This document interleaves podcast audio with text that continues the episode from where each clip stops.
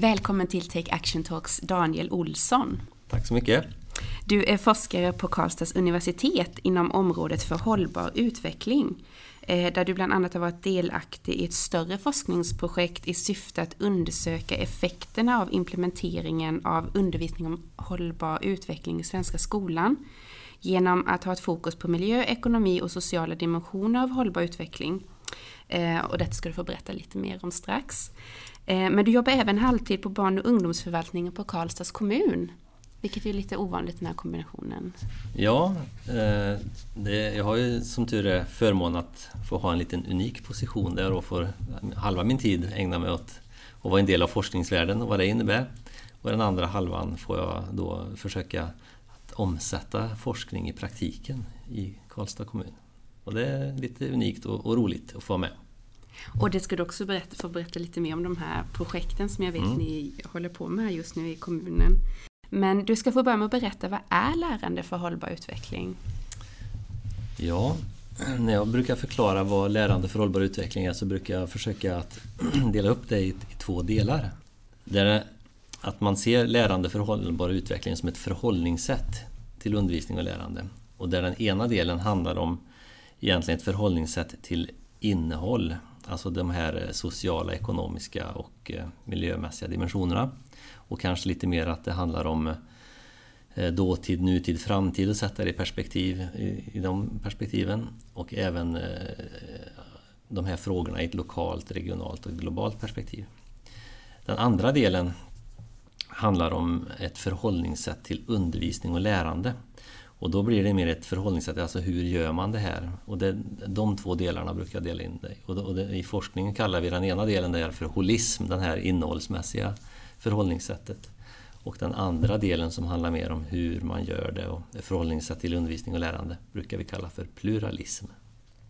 Och detta är också det ni har undersökt en del i er ja, studie? Ja, vi har, vi har gjort en studie kring detta också, hur det ser ut, hur det ser ut i Sverige. Mm. Och den kommer vi också tillbaks till, men först, är lärande för hållbar utveckling en del av den svenska läroplanen idag? Ja, det är den absolut. Och eh, läroplanen tar upp de här delarna. Eh, eh det står ganska tydligt att vi ska jobba med övergripande perspektiv i läroplanen. I kapitel 1 där så står det att vi ska ha ett övergripande miljöperspektiv, till exempel etiskt perspektiv och så vidare. Eh, och vi ska jobba med elevers förmågor, ja, utveckla deras förmågor. Eh, det, det jag kan känna ibland är att det skulle kunna vara lite tydligare eh, och dessutom så står det i, alla, i många av ämnena spår utav hållbar utveckling, undervisning för hållbar utveckling. Men det, det som skulle kunna vara är att det skulle kunna vara lite tydligare de här, de här delarna som jag nämnde med innehållsdelarna, förhållningssätten och eh, hur, hur man då gör eh, skulle kunna vara lite tydligare. För just nu så blir det så att lärarna eller pedagogerna ska försöka göra de här kopplingarna själva. Och det, när det är så pass otydligt som det är så kan det vara svårt att göra det. Men absolut, det finns i den svenska läroplanen. Men den kanske skulle kunna uppdateras lite för att vara, för att vara med så att säga. Mm. Ja, för, det, för nästa fråga jag har är om det finns någon statistik på hur många skolor i Sverige som undervisar i hållbar utveckling eller om hållbar utveckling? Egentligen då så är ju alla ålagda att göra detta så att mm. egentligen ska det vara alla skolor som ska, som ska undervisa för hållbar utveckling. Men om du tänker att eh, om det finns skolor som eh, på något sätt utmärker sig speciellt så gör du det genom att man kanske skaffar sig ja, utmärkelsen. Skolverket har en utmärkelse och så finns det en, en stor certifiering som handlar om, eh, det är Håll Sverige Rent som administrerar den i Sverige och den heter Grön flagg. Och den är egentligen en stor internationell certifiering som heter Ecoschools. Mm. Men Grön flagg heter det i Sverige och det, det finns ganska många eh, Utmärkelsen är betydligt färre, där är det ungefär 110-120 stycken grundskolor och det är 15 gymnasieskolor och det är kanske drygt 200 förskolor som har den utmärkelsen. I Sverige? I Sverige. Mm. Och sen eh, grön flagg, där är det, ja, det är en bit över 2000 eh, förskolor och skolor som har grön flagg. Så att det finns ju många skolor, det gör det. Men inte alla har utmärkelser men alla är skyldiga att göra det enligt läroplanen. Mm. Ja, för det är ju ändå eh, som du säger att det inte är helt tydligt och det man ofta hör om man har varit, eller när jag har varit runt och pratat lite att man tänker att det är en NO-del, att man undervisar om det, att det är miljödel. Men, men det är ju det här med hållbar utveckling, att man får med det sociala perspektivet, det ekonomiska perspektivet och miljöperspektivet.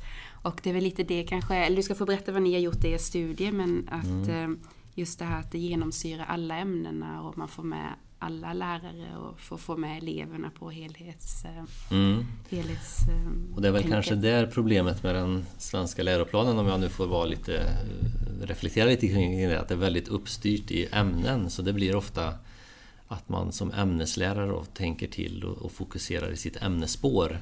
Så den här samverkan, att kunna jobba över ämnesgränserna, är inte helt enkel alltid, eller det blir komplicerat. Mm. Så det skulle kunna underlättas lite om, om man uppdaterar läroplanen på de områdena. Mm. Och det är lite just för att kunna hjälpa till att uppdatera läroplanen på de områdena kanske så kan er forskning vara till hjälp. Ni har ju undersökt, ja du ska få berätta själv vad det är ni har undersökt i er forskning. Ja, det vi har försökt undersöka i alla fall är ju eh, vi, har, vi har fokuserat på elever och vad de har fått, vad som har kommit ut utav den satsning som FN gjorde mellan 2005 och 2014 som en dekad för eh, lärande för hållbar utveckling. Alltså en tioårsperiod. Och I slutet av den så tänkte vi att vi ville undersöka eh, vad har hänt med eleverna? Och hur gör man då det? Det vi, det vi gjorde var att vi, vi bestämde att vi ska försöka undersöka elevers medvetenhet, det vill säga vad de vet om hållbar utveckling och deras attityder till det och hur de själva säger att de agerar i frågor om hållbar utveckling. Och då gjorde vi så att eh, under dekaden så de här certifieringarna och så eh, eh, Många skolor valde att profilera sig på det sättet då, att det blir deras sätt att eh, visa att ja, men vi vill hålla på med de här frågorna. Så att vi plockade ut ett antal grön flaggskolor och ett antal skolor med utmärkelsen, då, Skolverkets utmärkelse. Och vi valde dem med omsorg, för vi valde dem som på något sätt har utmärkt sig ganska väl. Så vi, vi tycker själva att vi hittade med våra urvalsmetoder och hittade gräddan så att säga utav de här skolorna i Sverige. Och så försökte vi jämföra dem med jämförbara skolor i samma region eh, och samma typ av elevunderlag eh, och så vidare. Eh, alltså helt enkelt en jämförbar skola och försöka jämföra om man då har de här utmärkelserna och satsat på det eller om man har valt att inte göra det. Vad blir skillnaderna? Så det, det har vi undersökt på olika sätt. Då. Vad har ni kommit fram till? Jag är nyfiken på då. Blir nyfiken på det? Ja, ja men det är bra. Eh, vi har kommit fram till många olika saker. Vi har kommit fram till, ja, tyvärr kan man väl säga då, att de här eh, certifierade skolorna, om vi jämför då elevers medvetenhet kring de här frågorna, så skiljer det inte så jättemycket från de skolorna som har valt att inte satsa på de här certifieringarna. Eh, i årskurs 6 till exempel skiljer det lite grann. Det är som att miljöperspektivet har fått en liten skjuts där. Eh, men det är väldigt små skillnader, så det är, inga, de är signifikanta men det är jättesmå skillnader där. Och sen är det i, eh, i årskurs 9 så är det kanske mer de sociala frågorna som har fått sig en liten skjuts av en certifiering, men i övrigt väldigt små skillnader. Och på gymnasiet då så handlar det mer om de ekonomiska frågorna, ekonomiska dimensionen, som har fått sig en skjuts. Och det är min kollega Teresa Berglund som har gjort just den jämförelsen då på, på gymnasienivån. Eh, så generellt små skillnader mellan, och det var ju lite deprimerande för vi hade ju kanske hoppats på att det här skulle vara ja, sättet att göra det på. Mm. Eh, det, det, vi också kunde se var, vi gick in och jämförde fler saker. För i de här analyserna så kunde vi se exempelvis att eh, det händer någonting mellan årskurserna. Att eh, medvetenheten bland eleverna går ner i årskurs 9. Så att ifrån sexan så blir det liksom en liten dipp, har vi kallat det. Och sen så går det upp igen i, i, i gymnasiet. Och det kan ju hänga ihop då naturligtvis med, med ja, hur ungdomar utvecklas och så här. Att man kan vara lite revoltör kanske när man är i tonåren, 15-16 års ålder. Så där. Så att det, det, finns väl psykologiska förklaringar men det finns även andra intressanta saker som vi såg i det här att eh, de skolor då som har satsat på certifieringar, eh, där blev dippet djupare än på de skolorna som, där de inte hade certifieringar. Och det, det är också en intressant, ett intressant resultat även om det var inte så upplyftande. Att, att på något sätt reagerar eleverna på den skolan på ett negativt sätt kan man säga då. På, på det en certifiering då kan tänkas innebära. Fick ni någon förklaring djupare till det? Eller? Ja, vi har spånat vidare kring detta. Mm. Eh, men det, innan jag tar det ja, så kan absolut. jag... Du har en liten cliffhanger. Jag har en liten cliffhanger ja, här. Ja. Då har vi även tittat på skillnaden mellan pojkar och flickor. Mm. Och där, som vanligt så att säga, som de flesta studier visar, så visade visar det att eh, ja, flickor ofta känner ett lite större ansvar för det här med miljö och att de ligger ofta lite högre när de svarar på sina frågor. Eh, på, på en skala så att säga. Men det vi, det vi kunde se då var att om man var i en certifierad skola så bidrog det till att skillnaderna mellan pojkar och flickors medvetenhet ökade. Så att eh, mer än, om de, ja, än i de andra skolorna. Då, så, att säga. så att gapet växte mer om man var en certifierad skola. Så de här sakerna, de var ju väldigt intressanta tyckte vi, även om det inte var så upplyftande. Någonting händer här. Och därför så gjorde vi en uppföljande studie.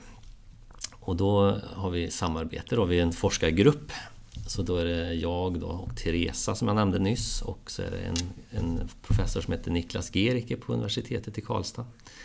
Och så är det en kollega i Belgien, i Antwerpen, som heter Jelle Bov de Pau. Vi har gjort den här tillsammans. Och, eh, där undersökte vi vad är det då eleverna säger att de får uppleva i sin undervisning. För någonting händer ju här, någonting måste ju vara att de upplever någonting som, som gör att de reagerar på det sättet. Och det är där det här med holism och pluralism kommer in. Om man tittar på litteraturen så säger den att man behöver ha båda delar. Man behöver ha det här förhållningssättet till innehållet, det sociala, ekonomiska och ja, Miljö. miljömässiga. Mm. Mm. Och man behöver ha även då hur man gör det, alltså förhållningssättet till undervisningen.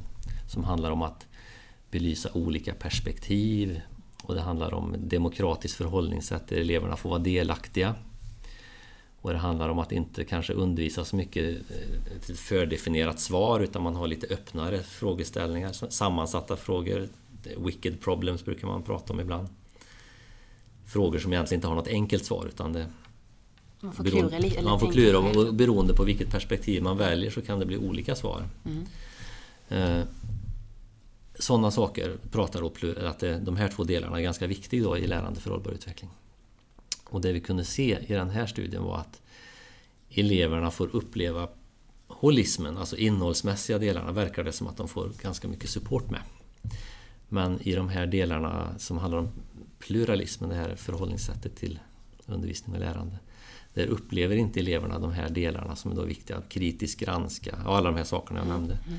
De upplever inte det och, och särskilt inte på de skolorna då som har certifieringar. Och förklaringen till det har ju egentligen inte vi, men om man tittar på forskningen så, kan man, så verkar det som att eh, när man, en certifierad skola har ett ganska normativt förhållningssätt, det vill säga man pekar lite grann att så här ska ni tycka och tänka. Mm. Och då verkar det som att det, elever reagerar negativt på det. Och särskilt på högstadiet. Då, de, att om man tänker sig att man säger till en tonåring så här ska du göra, så gör den tvärtom. Lite så. Eh, och svaret på det då, som vi kunde se i vår studie, det var att om då eleverna får uppleva pluralism, oavsett om de är certifierade eller inte, men om de får vara med om det här sättet att eh, i undervisningen, då händer det någonting. Då rapporterar de helt andra typer av beteenden, alltså att de mer hållbara, eh, ett mer hållbart sätt att tänka. Och det var ju ändå positivt. Så äntligen fick vi något eh, härligt att ta tag i där, att om eleverna får uppleva pluralism och holism så har det Stor betydelse. Stor betydelse på vad de vet om hållbar utveckling men framförallt hur de säger sig vilja agera i frågor om hållbar utveckling. Så det var snabbt men ändå vad vår forskning handlar om. Mm. Jätteintressant. Eh, hur, hur kan ni ta detta vidare nu? Hur, vad kan det spela för roll i eller ska ni göra uppföljningsstudier eller hur, att det spelar roll för kanske läroplanen nu då? Eller hur man... Ja, det kan man ju hoppas att, vi ska, att det på något sätt ska kunna påverka i någon ände. Så att vi försöker att prata om det i olika sammanhang, forskningssammanhang men även andra sammanhang. Men sen har vi ju, ja, tack vare eller på grund av den roll som jag får ha i Karlstad kommun här med att kombinera mina tjänster, så har Karlstad kommun visat stort intresse och vilja, och vilja ja, prova och utvecklas. Så där har vi startat ett projekt där det ingår som då ska leda fram till någonting som inte är ett projekt utan någonting hållbart i längden. Där eleverna får, eller där vi då fokuserar på att eh, tänka på båda de här delarna, holism och pluralism. Så de här skolorna som är med, där, vi, vi genomgår fortbildningar en eh, par gånger om året, ett par tre gånger om året och däremellan så jobbar skolorna med sitt eget arbete för att införa det här på ett bra sätt. Och det är något ni följer under några år nu då? För... Ja, ja, men det gör vi. Så vi följer det. Dels så, här blir det ju två roller för mig. Dels som försöka leda det här projektet men sen även att bedriva forskning på det. Då, försöker vi göra. Så vi har ett, ett ja, långsiktigt, longitudinellt forskningsprojekt där vi försöker följa elever, lärare, skolor under ett antal år för att se har det här den effekt vi tror att det ska ha. Då. På just undervisning för hållbar utveckling just och hur det. eleverna upp, uppfattar vad de vet om det och hur de agerar hur de agerar. Och, mm. Mm. och lärarna som är med också tänker jag att det är intressant att få den coachningen och tänket och hur man ska jobba. Och... Ja, ja men det är det. Och, ja, men lärare tycker detta är intressant. Och det, det vi kan se är att lärare vet väldigt mycket om hållbar utveckling och de är intresserade av att omsätta det här i praktiken på något sätt. Men det vi, det vi har sett i våra ja, studier här nu, till en början i alla fall, det är att lärare tycker det är svårt att omsätta det i praktiken. Att ha verktygen för att omsätta det och samarbeta med kollegor och så där, att det, Systemet, man, eh, skola, gör att det blir svårt att omsätta ibland. Så det har vi försökt fokusera på, hur kan man liksom göra det här? Eh, så vi har försökt att göra de här fortbildningarna på ett sådant sätt att lärare ska få tillfälle att prata med varandra, starta kanske samarbeten men även diskutera då, vad är det för bitar som vi måste ha med i undervisningen. Många olika metoder till exempel och bygga på riktiga frågor som eleverna blir engagerade av och sådär. Så ja, lärarna tycker att det här är viktigt och intressant, tror jag. I alla fall, det de säger. Ja. När vi har, de här studierna som vi nu har gjort eh, där vi har startat att följa lärare under ett eh, antal år nu då, så kan vi faktiskt se att det händer ju någonting mellan de här tillfällena vi har.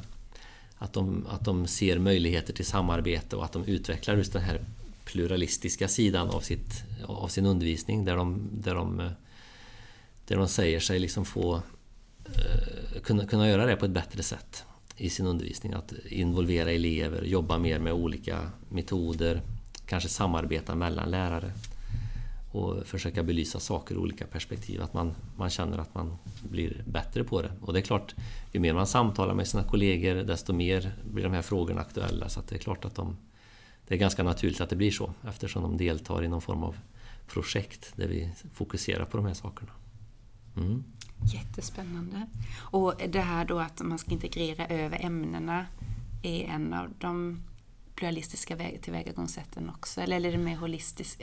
Kunna ja. se, alltså att det inte bara är NO eller miljö tänker man utan man får in det med ekonomi och so sociala och mm. ämnen. Det är som du sa där i inledningen att mm. ofta så har det blivit så här att det har hamnat på vissa lärare. Mm. Att, att driva de här frågorna. Men om man då ska belysa saker ur olika perspektiv, sociala, ekonomiska, miljömässiga och där språk blir en viktig beståndsdel till exempel, så blir det ju att lärare måste samarbeta för man, själv har man som lärare inte all denna kompetens. Utan då bygger det på ett ökat samarbete. Och en tanke med det här är ju också att det här ska göra eh, undervisningen mer relevant för eleverna. Om man utgår från riktiga problem som är komplexa där läraren inte själv sitter inne med alla svar där man måste samarbeta mellan ämneskategorier. Så som det ser ut i samhället utanför skolan mm, faktiskt. Mm, mm. Så så verkar det som att undervisningen blir lite mer intressant och relevant för eleverna också. Så att det här samarbetet är, är, verkar vara viktigt. Det ämnesövergripande samarbetet. Och att elever faktiskt också kan vara en röst i samhället och en viktig mm. aktör i, det, i den, att bygga ett samhälle. Man behöver inte vara inom skolans väggar så att säga, att man kan agera i ett på riktigt och då blir det både meningsfullt och relevant.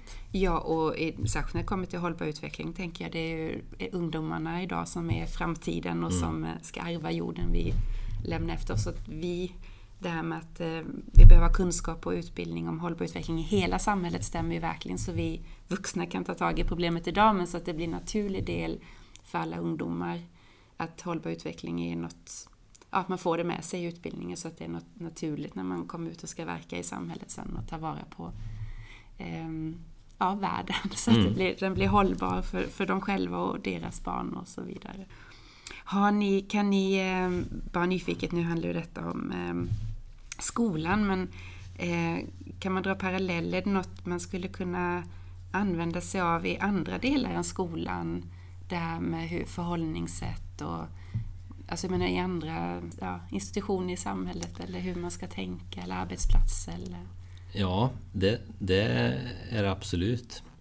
Och där kan ju lärande för hållbar utveckling bli, bli lite begränsande som begrepp kanske. Mm, för att mm. eh, internationellt så pratar man ju om ESD, Education for Sustainable Development, som är då utbildning för hållbar utveckling.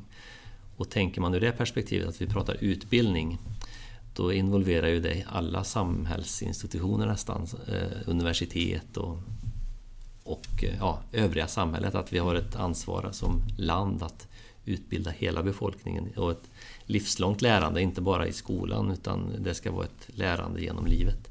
Och det är klart att där spelar det här en viktig roll. Då. Så att det inte bara är i skolan egentligen utan eh, ja, utbildning för hållbar utveckling blir ett livslångt lärande.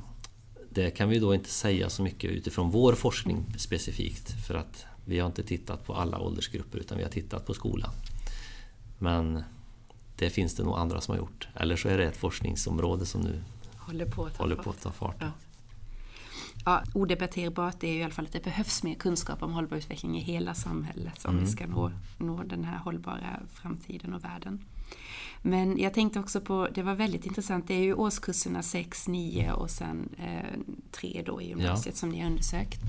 Ja, men dels det här skillnaden mellan flickor och pojkar och skillnaden mellan att det kanske inte alltid Ja, att det gick ner i årskurs 9, mm. intresset och hur man jag vet kanske inte var intresset bara för hållbar utveckling utan generellt. det är nog lite generellt, ja, ja. precis. Eh, och med att det tar fart igen då i gymnasiet. Och, och även det här att det kanske inte, inte var så stor skillnad på skolorna som hade det här certifikatet och de som inte har mm. det. Utan ja, vad, vad, man nu kan utläsa av det också. Mm. Att det behöver bli jag tror det är viktigt att tänka där att det jag inte säger är att jag säger inte att man inte ska ha certifieringar och så, för de fyller en, jag tror de fyller en viktig roll. Mm. Men jag tror att de behöver sättas i ett större sammanhang att det, att det blir ett, ett, mål i sig att bli en certifierad skola, utan man måste tänka till på sin skola. Mm. Vad, vilken riktning man vill ha och då kan certifieringar bli ett verktyg i det arbetet. Så tror jag man ska tänka. Då kan de fylla en bra, bra och viktig roll. För de har mycket innehållsmässiga frågor att, bidra med tror jag. Mm. Men eh, jag tänker också att det blir, vad, vi, vad vi har kunnat se då är att det här förhållningssättet till undervisning och lärande är viktigt. Och att det faktiskt då påverkar hur elever beter sig. Så att det är det som man behöver fokusera på i skolan. Att tänka på hur man gör det här. Hur man bedriver den här undervisningen för hållbar utveckling mm. med, med elever. För många av de här frågorna är ju faktiskt, som du säger, att man inte vill bli skriven på näsan. Det är, ju, det är ju inget rätt och fel svar på många utav frågorna som rör hållbar utveckling som det är så komplext och globalt. Och det, det är ju jättebra att man har olika infallsvinklar och att man är kritiskt tänkande och att man... Ja, ja precis. Ja, men det, det... Och att eleverna får känna det och bli engagerade menar jag. Ja, Ja men det är viktigt. Och det är ju det som kan vara lite svårt ibland. Jag har, jag har en skrift här som jag ser att du har dragit ut lite papper yeah. från. Där vi har tagit, försökt ta ett exempel på sånt här. Vad, hur, ja, hur viktigt det kan vara för att i samhället så ställs man hela tiden inför sådana här situationer där man måste göra ja, val som när man bara börjar granska det lite så är det inte så där jätteenkelt egentligen. Utan beroende på hur man väljer så får det konsekvenser.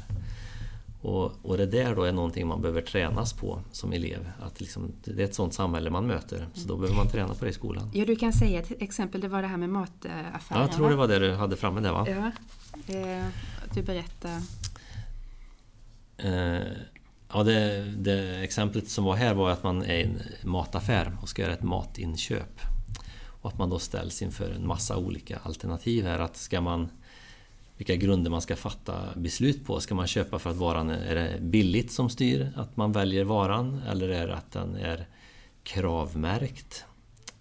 Eller är det att den ska vara närproducerad? Då behöver det inte vara att den är kravmärkt eller att den är miljömärkt på något sätt utan den kan vara närproducerad. Är det, ett viktigt, är det viktigt och vad innebär det? Eller är det viktigt att den ska vara Fairtrade-märkt vilket innebär att man har ett mer socialt perspektiv i det hela också. Då, då kan det, är det ofta att det inte är så närproducerat utan då är det någon annanstans. Så många varor har, bara ett sånt enkelt exempel gör ju att det, det, finns egentligen inget rätt svar. Utan man får försöka belysa olika perspektiv. Och grotta ner sig lite och tänka, vad är det som... På vilka grunder är det jag väljer? Och så vara medveten om att man väljer på de grunderna och vad är det man väljer bort? Så att man inte gör ett slentrianmässigt val. Nu kan man inte stå så älta. Man, man gör väl någon form av principbeslut någon gång och så väljer man på det ett tag. Men sen, jag tror det kan vara bra att tänka ur olika perspektiv ibland. Och för att kunna göra det måste man ju då ha kunskapen runt de olika, Precis. vad det innebär, till exempel kravmärkt eller Fairtrade mm. närproducerat och vad det har för konsekvenser i ett större perspektiv. Och, så är det. Mm. Och det, här matex, det här matexemplet då, det, det belyser ju också det här vikten av att ha den här typen av handlingskompetens för en hållbar utveckling. Och när man pratar om handlingskompetens så brukar man prata om att det finns tre viktiga delar där som, som det består av. Och den, ena, den första delen den handlar om det här eh, att ha kunskap om vilka handlingsmöjligheter som finns. Eh, ja, kunskap i ämnet helt enkelt, det du berättar, man måste veta vad det innebär med krav och ja, de här sakerna. Den andra viktiga saken är att man har en, en tilltro till att det jag gör spelar roll. Att det, ja, att det är viktigt. Och den tredje eh, delen handlar om att man ska ha viljan att agera. Och det var det vi kunde se, för att koppla till vår forskning, då, det vi kunde se att viljan att agera är det eleverna egentligen har uttryckt i vår forskning, i det med pluralism, när vi undersökte det. Att får eleverna uppleva det så uttrycker de en större vilja att agera. Och särskilt gymnasiet då, där, där, där, är en, där har det varit en... Eh, det, det kunde vi se på ett extra tydligt sätt. Det är som att de jobbar mer pluralistiskt på gymnasiet redan, det kanske kommer med åldern på något sätt. Eh, och också det här med att hållbar utveckling ska vara en del av lärarutbildningen, som du säger när man mm. är lärare och ska själv undervisa i det. Att idag är det ju inte en, en um, att hållbar utveckling är ingen obligatoriskt ämne i alla lärarutbildningar idag. Att det behöver ju också ses över och då kan ju också sättet som ni undersöker nu att vilka delar som behöver ingå alltså i lärarutbildningarna också. Hur man ska undervisa om hållbar utveckling menar jag. Ja, precis. Och egentligen så handlar det här inte kanske bara om frågor om hållbar utveckling. Det Nej. kanske handlar om all alla, under, ämnen. alla mm. ämnen egentligen. Mm. Att, att just det här att eh, få elevengagemang och att mm. det ska mm. bli relevant och meningsfullt och så här. Att det, att det handlar om det egentligen. Mm. Ja, jag håller med dig om det här med att eh, det, det, det, måste få bli en naturlig del utav lärarutbildningarna. Jag vet ju inte hur det är på alla lärosäten så att säga, där de har lärarutbildning. Men det jag vet eh, utifrån mitt eget lärosäte i Karlstad så tror jag att det skulle kunna bli en mycket tydligare del utav lärarutbildningen där. Att, eh, vad, vad, innebär utbildning för hållbar utveckling och, och hur, hur gör man det? Och att det skulle kunna genomsyra utbildningen på ett helt annat sätt. Jag tror också faran kan bli att man ser det som ett eget ämne, att det blir att man betar av någonting till, vid sidan av alla andra saker. Utan det, får vara, det, det fina med utbildning för hållbar utveckling är att det kan genomsyra allt, för det blir ett förhållningssätt egentligen då, som jag nämnde innan. Mm. Ja, för hur ska lärarna kunna undervisa som sagt om de inte har kunskapen med sig från sin egna utbildning? Mm.